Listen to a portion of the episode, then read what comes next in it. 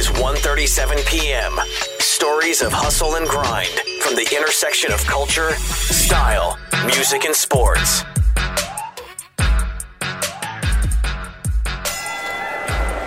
All right, ladies and gentlemen, it is 10:01 here in San Diego, California. It is Saturday, December 12th, and I am honored, I am thrilled to be speaking with the incomparable one and only Mr. Robin Black. Robin, how are you today? Good, bro. It's it's uh, nice to see your face, and uh, yeah, man. Like I'm in, I'm east, so it's the afternoon here. It's like 1.37 p.m. or something, something like that. You know what? God bless you. God bless you. We're we're 10 seconds in and we've already got our first 1:37 p.m. reference. I love that. wow. Well, this is really exciting. I, I must say, I started with 1:37 p.m. just three weeks ago or so, right. and as a lifelong fight fan, speaking with you was high on my priority list because I feel like I have learned so much from your videos over the last two years. Maybe I feel like I've been Yep. watching them, and that's definitely something that I try and do is make the fight game digestible for everyday people. I, I think a lot of times it's a it's a very toxic debate environment in Mhm, the fight game, and I am so done with that. I'm I want to spread the positivity, open discussions, conversation, and maybe we can teach people a thing or two about the the beautiful sport of of combat fighting. So that is why I'm most excited to have you here today. I mean, that's what I love to do too. You know, I have the same perspective, and I don't think it's fighting. I don't think fight fighting or martial arts or physical combat gets the blame so much as the the way that sport is presented. You know, you get two talking heads uh, with a producer in your ear, kind of gently pushing you towards having conflicting perspectives, whether they're really yours or not, and arguing them to the death. Uh, it, sort of while blocking out all logic to do so. And that's not what I do. That's not what I'm interested in doing. I don't think that's positive. I don't think that's all that useful. I think it's somewhat entertaining, but that's limiting. Uh, I think martial arts, there's so much to learn. And among the things to learn is about how little we know. And so to sit around and just yell at each other about how much we know and how sure we are this guy's going to win or this guy's going to win, to me, that's counter productive, counterintuitive, countervaluable to what the study of martial arts can give us. Well, I think when people first start watching, or maybe they just watch on the on, on a whim, maybe perhaps Yep. they didn't even know they were going to be watching. A lot of times, I think I think people see two objects running into each other. Yeah. I think after a few months or a few years, and I think there's a also a barrier where after a year of watching and studying, you realize that you know less than you did when you first started, perhaps. So For sure. um it goes though from two objects kind of running into each other or hitting each other into this very beautiful chess game Mhm. and i feel like you're one of the best people at sh- you know showcasing that so that is why i'm really excited and i i just feel like i really learned from you a lot so i'm i'm awfully excited as a journalist you're the exact kind of person i would Well, i'd well, love to speak you. to It's interesting because I don't even like the word journalism so much anymore myself. Mhm. You know, I'm very much an analyst. Uh, journalism is its own skill. The skill of finding stories, telling stories, doing interview, uh, interviews. Over time, something strange happens there too, where you be a journalist long enough about politics, and somebody will bring you on CNN and say, "This is our political analyst." That person's not a, a political analyst; they're not a politician. They're a journalist. That's a skill of its own. Uh, same thing with mine. I'm a martial artist first. Uh, that's what I do. I'm a practicing martial artist. And if I practice martial arts long enough, I see some of the truths in it. And what's been really great for me um, over the last couple of years is almost everything the way that we look at, at fighting. And i think this is probably true with almost the way we look at everything. It's super limited and it's kind of old and if you just sort of reject those those things that everybody is saying the narratives that are already there and just reject those and say well what else do i see? There's an unlimited world of shit you can learn. Like you know fighting isn't the things that we say it is when we when we watch television. It's it's something much deeper much more detail oriented much more beautiful much more philosophical you know much more about the path of life itself. That's why i like I, fighting to me is the perfect metaphor for life itself Oh my goodness. Well, from someone who has a journalism background, I can tell you that I very much appreciate what you were just saying about they turn journalists into something else. So, can I perhaps get a brief rundown of what your job description mm. is right now? Because yeah. I would I would say that many people probably know you for the one minute breakdown, which we, we can get into it in a yeah. little bit. But currently, what would you say your job title is? Yeah. I don't have a job, which is so amazing. And I make pretty good, like, I think I make, I can bring in the kind of earnings of say somebody you know a dentist who owns his own dental practice or or a lawyer who who i mean i do really well but i have no job i analyze martial arts all day long, looking for wonderful details and little inspirations and secrets to the universe. And then I share that with people. The way I get paid is in the process of doing that. That'll bring value to, say, Bellator, was one of my biggest. I think of, of now, I don't have any employers, but I have a lot of clients so Bellator's a client. They're like, this guy analyzes martial arts in a way that's really in line with what our audience likes. Maybe he can bring some of that to us in some way that'll value up, be valuable for us, valuable for our clients. Robin will enjoy it and we'll pay him to do that. Um, and I'll do that with I have 15, 20 different clients. You know, some are digital. Like there's a company called Wave TV or Fight Ar- uh, Fail Army fail army uh, people might be familiar. People's pants fall down or they fall off a ladder or whatever. I can analyze that too. It's just human movement right?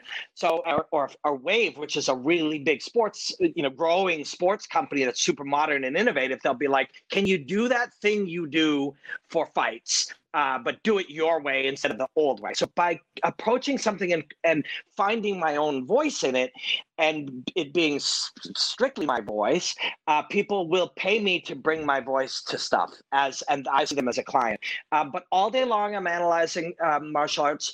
I'm building videos for my platforms: Instagram, Twitter, TikTok now, uh, um, uh, LinkedIn, etc. Um, and I put no differentiation in my mind between the ones that I'm doing for pleasure and the ones that I'm doing for pleasure and someone gave me money.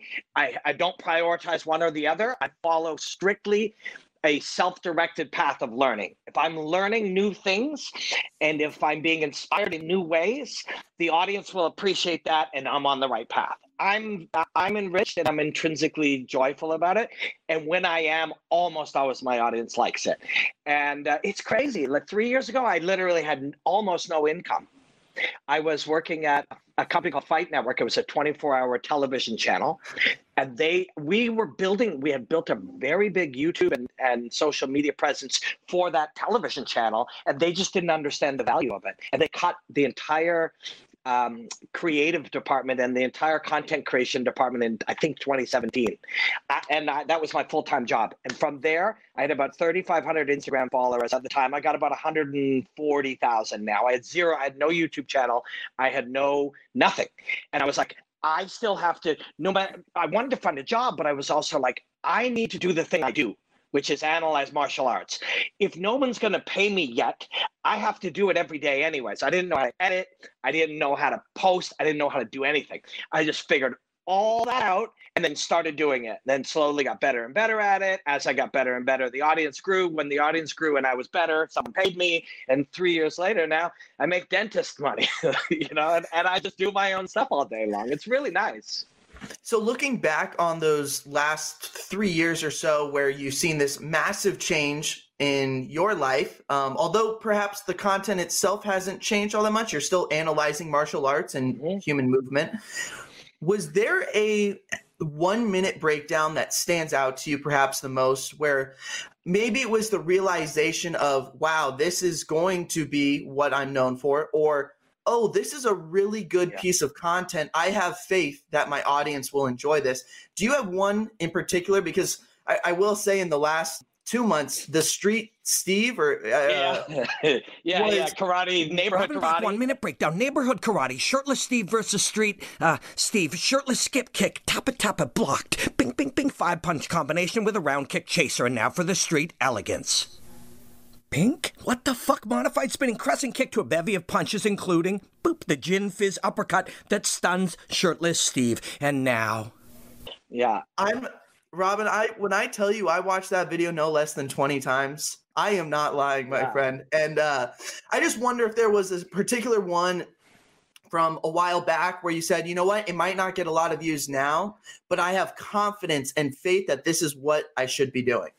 So I I bought an iPad in within a few months. I didn't have one, and I bought an iPad within a few months of of you know that that uh, change happening at my uh, full time job where they cut our department, and I and literally I was like. I have to figure. So, but I was already making breakdowns for that channel, and some for the UFC through you know that we made at that channel. And when I made them, uh, there were I had an editor, I had a graphics guy who designed graphics, I had uh, a cameraman, a lighting person, a producer in the back. It was a team of like eight people, and we slowly built this. I started analyzing martial arts in the similar way to how I do it now in like 2012 or 2013. There was no such thing. Martial arts analysis was not a thing. MMA analysis, it just didn't exist. Uh, there was one or two people. There was a guy named Jack Slack that did it in a written form that I always liked, Jackson OG. And there was somebody called BJJ Scout, BJJ Brazilian Jiu Jitsu, who did some kind of videos, but I, I, I was familiar with him and I always respect him as an OG. And my friend Lawrence Kenshin. There was some amount of written analysis, people getting into, hey, this is what this is, how it works. And there was people doing demos, but there was nobody putting arrows, zooming things in. I had to create my own language and my own approach and everything, which is exciting. But I had a team of seven or eight people. And now I'm at home and I have nothing. I have no idea how to do it. And I bought an iPad. And then somebody sent me a video of something. And then I, I figured out how to put my voice on it. And then after that, I thought, you know, if I could somehow figure out how to do this myself, uh, the key to it in my mind as a martial artist was if I do a thousand or 2,000 or 3,000 or 5,000, eventually they'll be good enough that people will like them. I'll get better every day. I'll learn more. It's an inevitability that you will eventually get to a certain point. So I figured I understood that and I got an iPad and then once I'd figured out how to voice it, I literally went to YouTube and I Googled how to edit on iMovie. And like a 10 year old girl taught me how to edit my videos. And once I made the first one or two, I realized if I make 1,000 or 4,000 or 7,000, if this is what I do, this is going to be what I do. I will, this will work for me. This will be a living. And, but more important than that, it'll let me keep growing. And that's the biggest thing. I don't see this like other people. I don't see it like sportscasters. I don't see it like people who commentate the UFC or any of these things. I have my own way. And that's because of the work. The key is the work. Uh, and you just have to figure out how to do the work. But sorry, the other um, answer I would say is I did a video of Khabib Nurmagomedov fighting a bear when he was nine years old. And I've seen it. yeah, It's brilliant. Vert to the double leg, and now he will look to pass to Mount. Young Khabib looking to pass to Mount, but hey, how about this? Awesome! The bear with the high rotating underhook and the outside knee tap. Classic George St. Pierre takedown. Beautifully executed by Bear, but Khabib would get it back. Here he will scoop from the elbow and rotate himself all the way around. Now trying to hit that switch with the deep reach in here. Continue the rotation, bring that leg to his sternum, and complete the single leg. Yeah, and that one, all of a sudden, like a million people had watched it, and uh, and like I was like a million. Like my television job, if if ten thousand people watched it, we thought that was good ratings. A million humans watched this. This is the answer. The the the answer is get better every single day, and then keep bringing it to people. And if it's eventually you'll be skilled enough, you'll be passionate enough, you'll be good enough, you'll have something to offer, and you'll have made enough that they'll find it. I love that video of your breakdown with Khabib and the bear because, and actually, Daniel Cormier has said this. He, he explains it to people. You can be a very good wrestler. You could be a Division One SEC Oklahoma State Yeah, wrestler, but there's a difference between that and what Khabib has done in his Yeah. career, and it only comes from a lifetime of mm-hmm. training. Yeah. And I think in that video, your breakdown shows at at we're talking eight, nine, ten Yeah. years old, Khabib with actual tactics. He's using actual tactics, leverage to take down this bear, and you demonstrate that beautifully. But that's also evidence of that lifetime of wrestling that he explains. So, and there's a number of things there. One is the when you're sh- so my root thing was look what Khabib has done. Look, he, he's done it from the time he was a child. Two is you got to like allow yourself if you're a creative, if you're an artist, to to let it be more. And I on one hand, we're just like that kid's wrestling a bear. So that element has to also be in there, like, or or you can put it in there at the very least. And then on the other one, what was mind blowing, and this is that sense of I was learning, the bear was also using tactics. and that element, and that element immediately opens up a whole new line of thinking. And and now you get to study that. You're like, why does a bear know how to quote know how to wrestle? And the answer is a bear doesn't know how to wrestle. A bear learns fundamental principles of leverage through play. That lesson applies to me and you and everybody else in our own learning. You don't have to learn a particular way. Nobody taught that bear the knee tap to the high underarm like like George St. Pierre uses. And I and if I had the footage, I would have literally side by side George St. Pierre doing the exact tactic that that bear did. The truth is that bear learned it through instinct. George St. Pierre learned it through a different manner, but we learn in ways. And all of a sudden now, that's not a video about a kid wrestling a bear. It's not a video about a wrestler. It's not a video on a bear about a bear. It's a video about learning and life.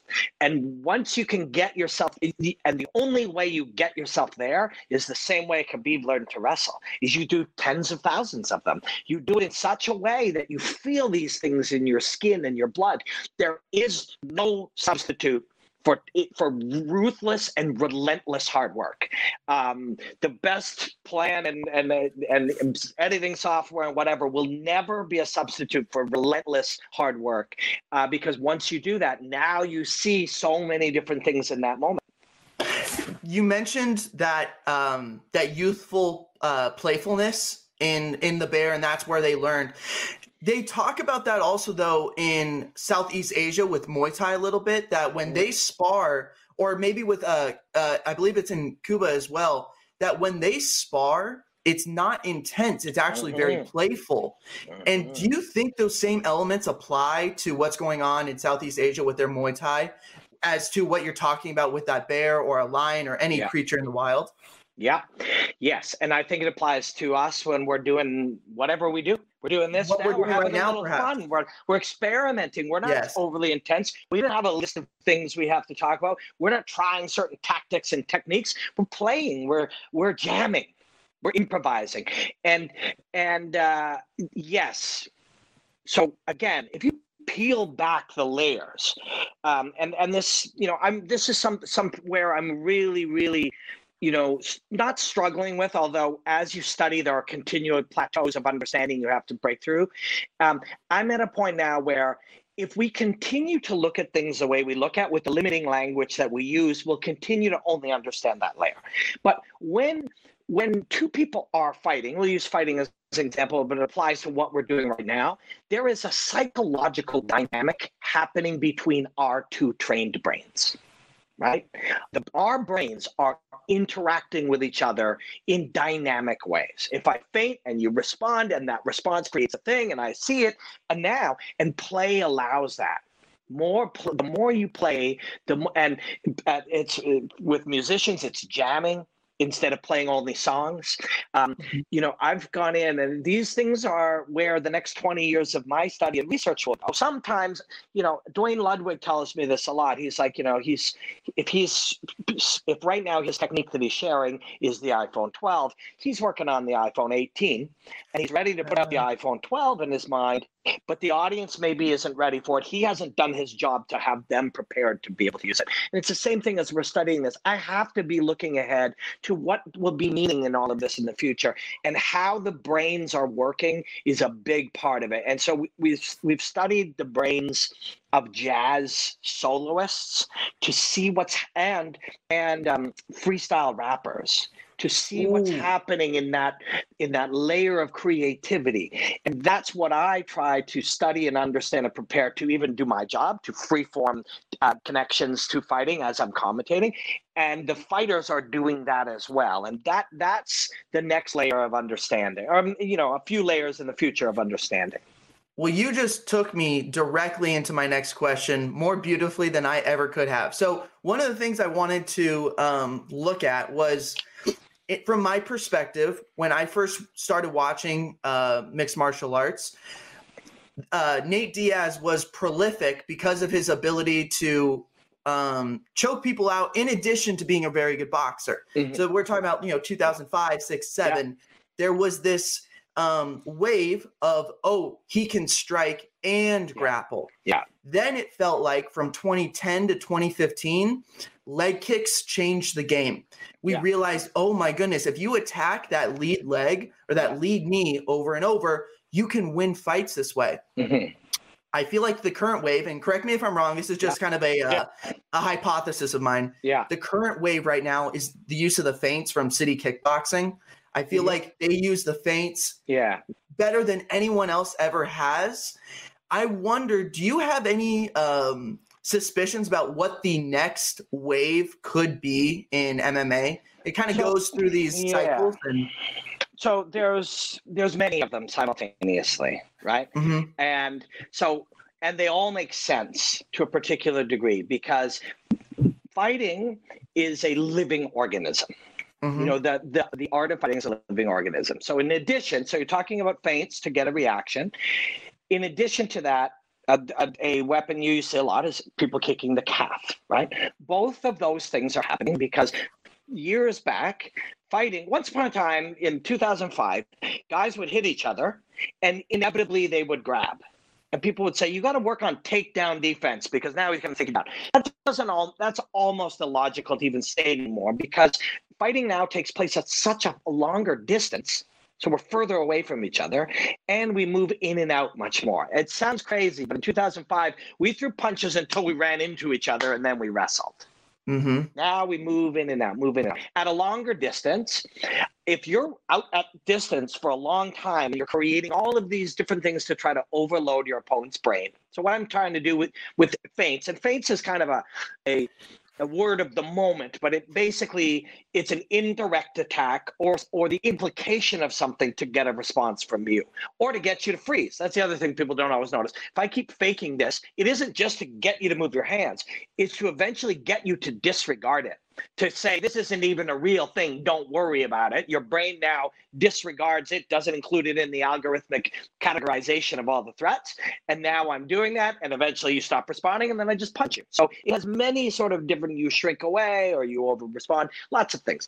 But it's happening at a distance because now fighting is taking place at a distance. So the next logical thing, well, and you see this already, is you suddenly see um, and uh, Jorge Masvidal, who's way out front in in a lot of things because he's been doing it for so long. You know, birds fly, fish swim. Jorge Masvidal fights men in cages. Like this is just what he is. Um, he's blitzing, or people. not in cages. yeah, or or in backyards, or like wherever. That's fighting people is what he was put on earth to do, and he's he's made himself better at it through hard work his whole life. So uh, he blitzes. Um, that Hun- uh, Darren Till knocks him out. He comes flying in with the knee, knocks him out. If if we're all kind of hesitantly, you know, uh, deeply um, uh, deeply processing all this information at distance, it makes us sort of analysis paralysis, and then people just come storming. So blitzing, you you're starting to see a lot more of. You also see a lot of spinning things, and when you see a lot of spinning things, that suddenly makes big highlights. One thing I can tell you with certainty is between now and two and a half years from now, there'll be more highlights from people getting knocked out trying spinning things than there will be from people knocking people out doing with their spinning thing. That's a natural reaction. Spinning worked because we were told for so long, don't bother, it's not going to work. If we all believe that in the gym, your training partner never does it. If your training partner never does it, your brain never gets accustomed to, to interpreting it, and you're susceptible. Now everybody's doing it. So we're able to see it. A spin, there's tiny little details. Like if my shoulder and hip move in such a way that you see even the tiniest shadow behind there, you know I'm spinning. So if that happens, you knock me out. Then we start faking spins, and it's this is all just action, interpretation of action, action, interpretation. The the calf kick is happening. I was getting at, at that because if we're fighting at the longest distance, we're going to use our longest range weapon, which is our foot, to hit Yep. your closest target, which is your calf.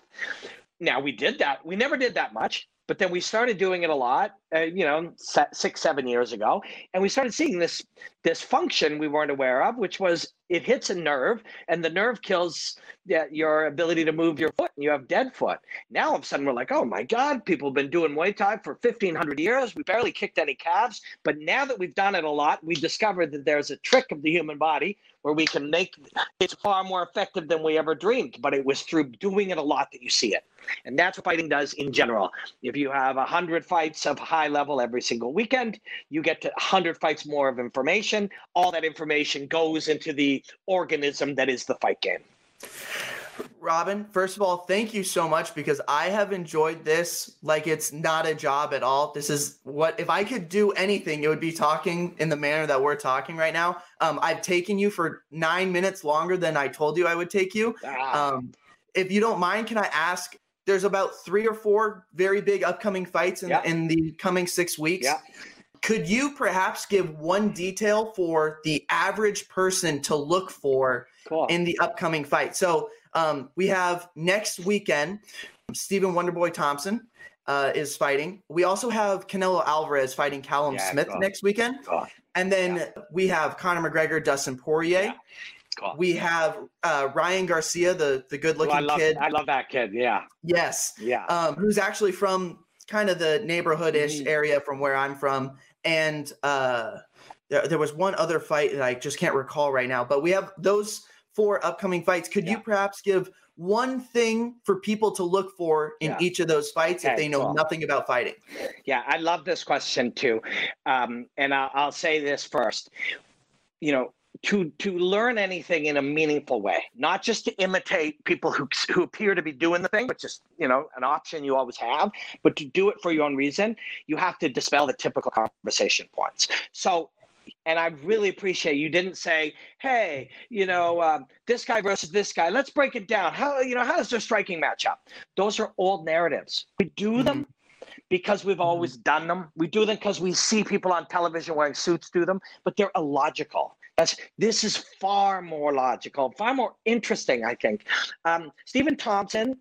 Uh, one thing I think to watch is, I mean, how how he moves his feet and how he, he'll appear to float. You know, um, when you see all this stuff happening at distance, people fa- using a lot of fakes to create reactions, you know, fighting a, a longer distance, moving in and out. Stephen was a big part of pioneering all of that, at least in the context of MMA. So you watch how he floats, and you and I could easily watch the entire night and just look at his feet. So I would Uh. tell people to do that. Just watch his feet, watch the way that he floats, and watch the way that he shifts his weight. And don't think of it in terms of of you know this is a punch, this is a kick. Look, think of it in terms as one long fluid thing. So just the fluidity with which Stephen Mhm. Thompson and and how hard that is for somebody else to react to. I think that's really interesting. I think for Canelo Alvarez, I think what's super interesting is you watch, you'll see him respond to something. If you're if you watch it in slow motion or you see the replays, you'll literally see him respond to something, and in it's, it's his reaction time of his brain. In the milliseconds, he will dismiss it. So Mm. so if we take a fastball hitter, we all understand that that ball just zips by us and we can't see anything. And yet somehow that person can see something different. And it's been broken down to us over years that in fact that their brain is seeing it at a different speed. Right, which is wild, but you can literally train your brain to interpret time, speed, velocity different. And Canelo Alvarez is like a genius example of that. So Okay. i there's there was a moment on one of my breakdowns where Canelo injures his guy, and as his guy falls, is starting to fall, the hand kind of wobbles down almost in a way that it looks like he's going to, and you see it in slow motion. And you see Canelo, who's already hurt his guy, as his guy's hand wobbles down, you see Canelo go to block a punch that isn't a punch. That's his brain's interpretation of what's happening. So and, and is this the this Sergey Kovalev knockout? Yes, yes, yes. And and uh, if somebody were to go on on Twitter and put in one minute breakdown, Canelo. Do you mind if I put it in this clip? Do you mind if sure. I put that would yes. be fantastic? Yeah, Thank if you. you find it, you'll drop it in. And what you'll see, and in the breakdown, I show Canelo literally go to hide his body from a non-punch. The show. You want to see something incredible, my friends? Watch this detail to see how present and connected to the moments Canelo is. He'll land the shot and hunt Kovalev. He's aware that he's hurt, but his nervous system is so highly tuned when Kovalev's wobble shakes his left low, Canelo's defense still responds. Watch. They are so special, and then it's Bink City. Beep. Canelo Alvarez with a sensational performance for your DAZN Bink of the Night. But that's his brain. And so I know this is maybe, you know, you ask for something that people can, could see that's interesting. What you start to realize is that Canelo is not, he can't possibly be thinking in terms of words right? There's oh, no okay. words happening in there. There's a brain that is responding to all of the information the same way that a race car driver responds to information, the same way that a fastball hitter does it in mm-hmm. moments, but it's happening in long. So, yeah, if you put that piece in, maybe people will see that. It's so, so cool. Garcia, I think a, a really interesting thing with him. And I have another breakdown. You might find it. His body was bladed as he attacked. We celebrate a moment like this, but this moment was created in a young life lifetime of preparation. In the chaos of combat, an artist must act almost without thought. So it is the training that creates the moment. Garcia, too. And it's Garcia is it, it's you know his straight right left hook and I've, I've made three or four on him but one of them i show him doing it and then i show him training it on the double end bag and i and i picture in picture that. And you see him doing it in such a way again you start to understand this is a human being changing the neural uh, uh, processing of his own nervous system to be able to do something with zero conscious thought afterwards he's like oh yeah i hit him with my right uh, left hook but at the time he's feeling you know he's moving the way a jazz um, guitarist solo so the way a, a you know again I, I find freestyle hip hop to be an interesting example of this. Because if you asked the guy before and said, What are you going to say? He's like, I don't know. I'm just going to flow. And then after, he'd laugh and, and be like, Oh, shit, did you see what I say? That's how the young, great, uh, young master like Garcia flows. It's like hip hop. It's like freestyle rap. Um, and then what was your other one that? Oh, Conor, Conor. and Poirier, and I guess that one also yeah. has the in, inherent difference of that they've already fought before, yeah. and this one is at a different yeah. weight class. And I would suggest both fighters have changed drastically since they last and fought. That, yeah, and and that if we said that I remember saying that three or four years ago in a breakdown where I basically just tried to find a way to explain that concept. It's like we say Tyron Woodley's got a big right. Conor McGregor's got a big left hand. He's got crazy movement. You know, great, brilliant distance management. Uh, uh, Dustin Poirier, Southpaw, has got p- great power. We say these things as if they're inherent attributes. We're we're the result of training, learning, change, mm-hmm. growth, trial, error. Uh, preparation.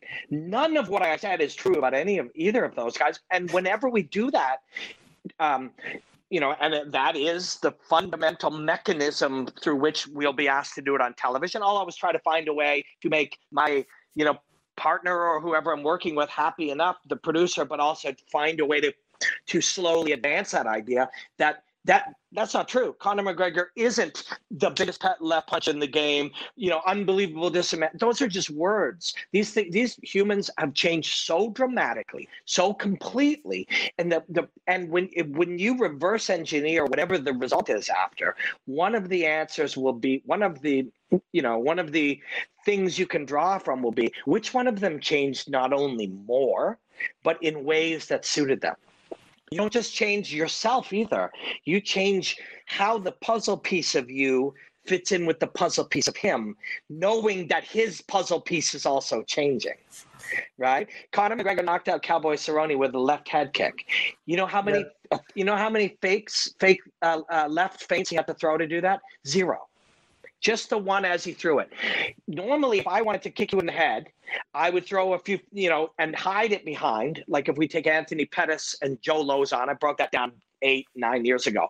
Uh, Pettis throws the straight a couple of times, and when when Lauzon, you see him parry it, and then the head kick comes behind. Conor threw zeros. You know why? Because his reputation served to get the reaction. His reputation is Conor punched a bunch of people with his left hand for a long time and they fell down. Robin Black called it the Celtic Cross, and Firas Zahabi called it the touch of death, and Joe Rogan said it's the best weapon in the game. And we all built it up because it was true. And mm-hmm. his reputation served so that he needed zero feints to set up that left head kick. Uh, but uh, so how do you change compared to his reputation? If your if your guess was when there's a left hand, I'll back up he changed when I throw a left hand, you'll back up, I'll throw a head kick. So we're changing in the dynamic of our relationship to what each other is. And so uh, Poirier and Conor McGregor, your best bet is take no information whatsoever from the first fight mm-hmm. if you in any way want to project this fight. Robin, you are a master. I could listen to you talk about combat, talk about life for an hour, but I do not want to take up any of your more time, uh, any more of your time. Thank you so much. This has been such a joy. This does not feel like work at all for me. So thank you so much. Um, I look forward to hearing more of your breakdowns here in the near future. I hope we can talk again. Yeah, me too, man. Uh, stay in touch. You know, like three, four, mm-hmm. five weeks from now, let's do it again. Is there anything you would like to not plug, but is there anywhere you want people to go and I can send them to uh, see your work?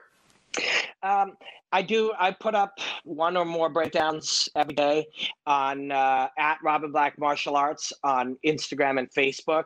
Um, I just started putting stuff up on on TikTok. I'm trying to find ways to make that to find the meaning in these moments in a different way. So I'm experimenting with that. That's at Robin Black Bink.